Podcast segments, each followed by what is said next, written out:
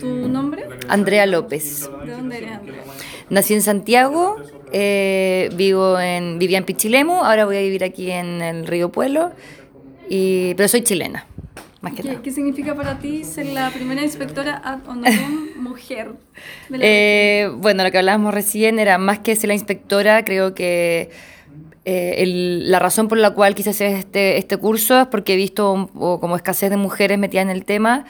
Eh, donde yo vivo, que es en Pueblo Arriba, hay muchas mujeres las cuales no saben que pueden también dar un apoyo y sin ser eh, alguien como, no sé, si ilegal o alguien que estudió de lo mismo, con tal de que vivan cerca de las aguas y los ríos y los mares, creo que es importante que puedan aportar desde la educación y sin tener miedo y que todos podemos al final dar un aporte mm, al tema de, lo- de la pesca en Chile.